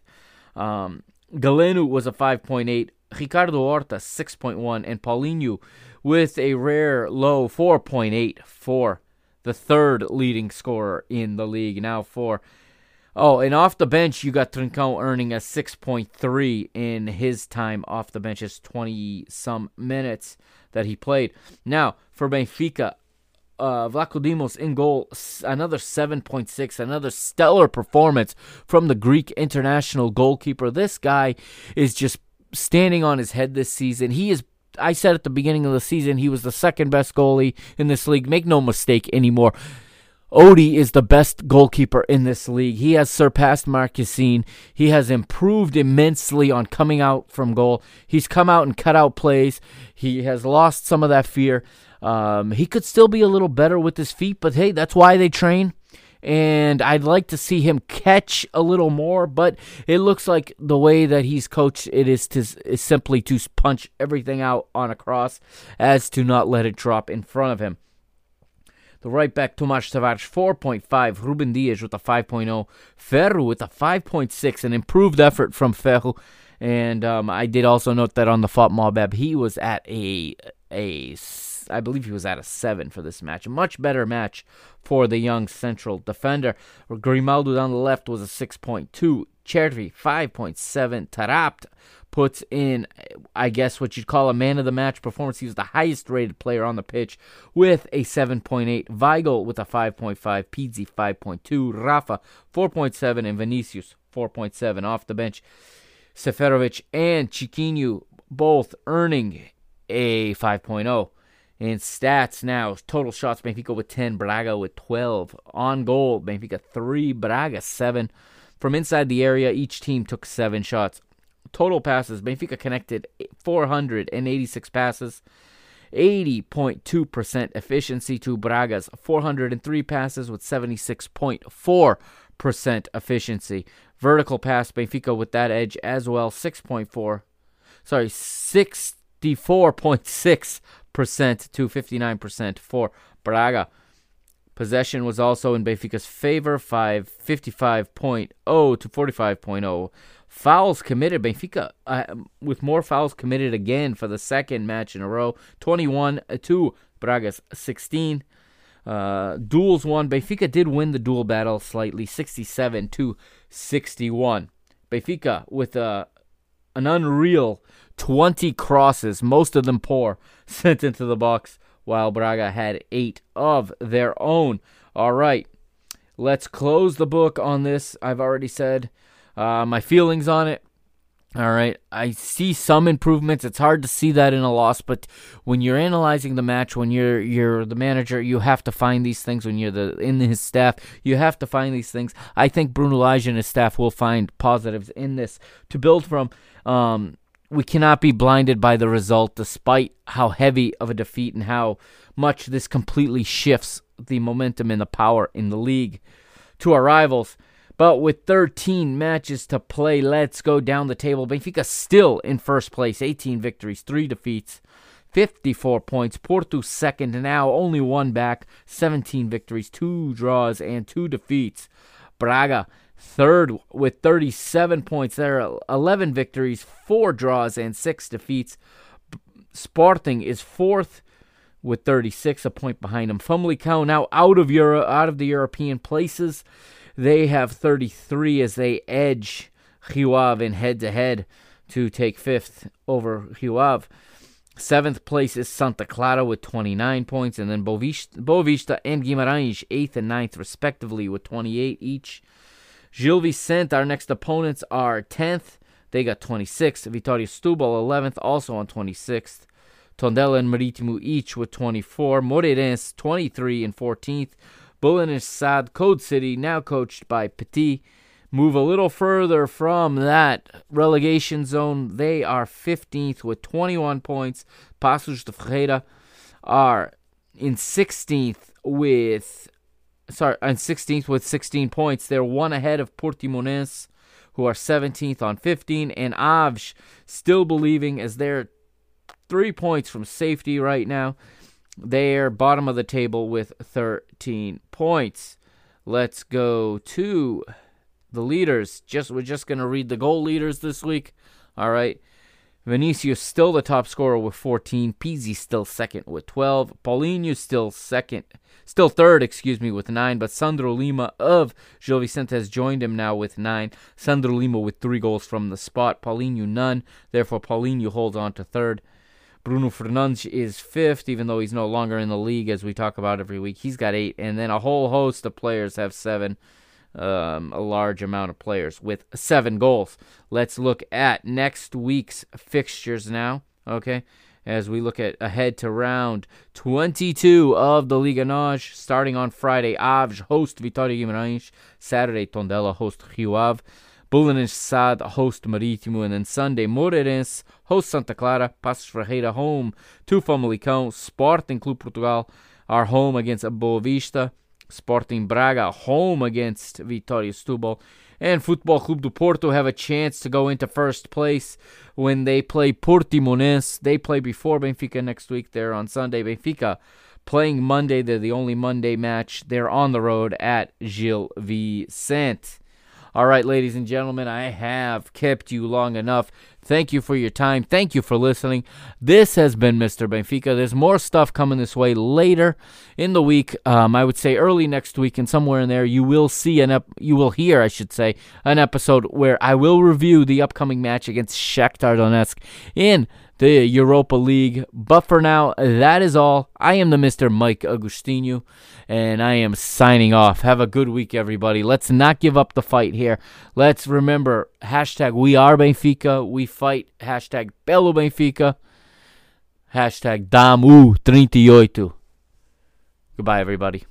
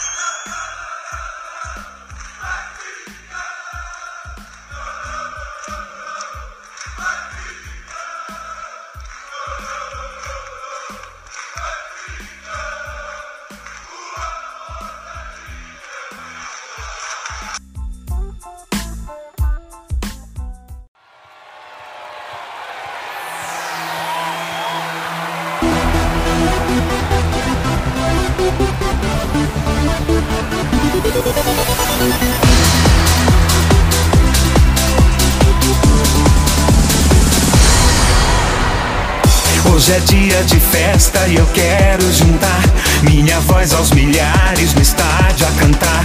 Ninguém pode parar essa onda danada. É o Benfica que mora no meu coração, no meu sangue vermelho de glória e paixão. Deixa a águia voar que a gente vai vencer. A águia chegou é nossa e todo mundo vai vibrar. A águia chegou e agora vai arrasar. Vitória Benfica, todo mundo vai cantar. Benfica vai pegar, Benfica vai pegar. A bola vai rolar, Benfica vai ganhar.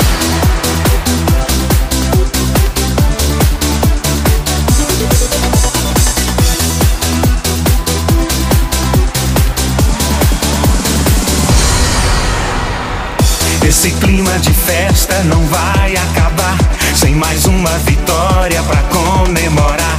SLB glorioso é o meu campeão.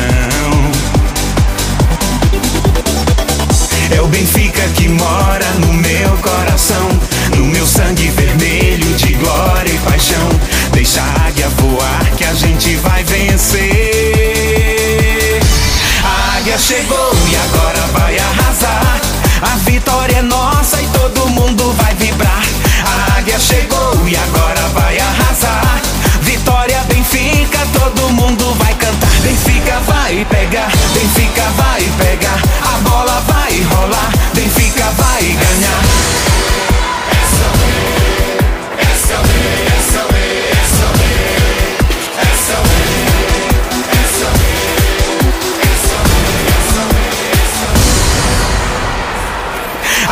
Chegou e agora vai arrasar. A vitória é nossa e todo mundo vai vibrar. A águia chegou e agora vai arrasar. Vitória Benfica, todo mundo vai cantar. Benfica vai pegar, Benfica vai pegar. A bola vai rolar, Benfica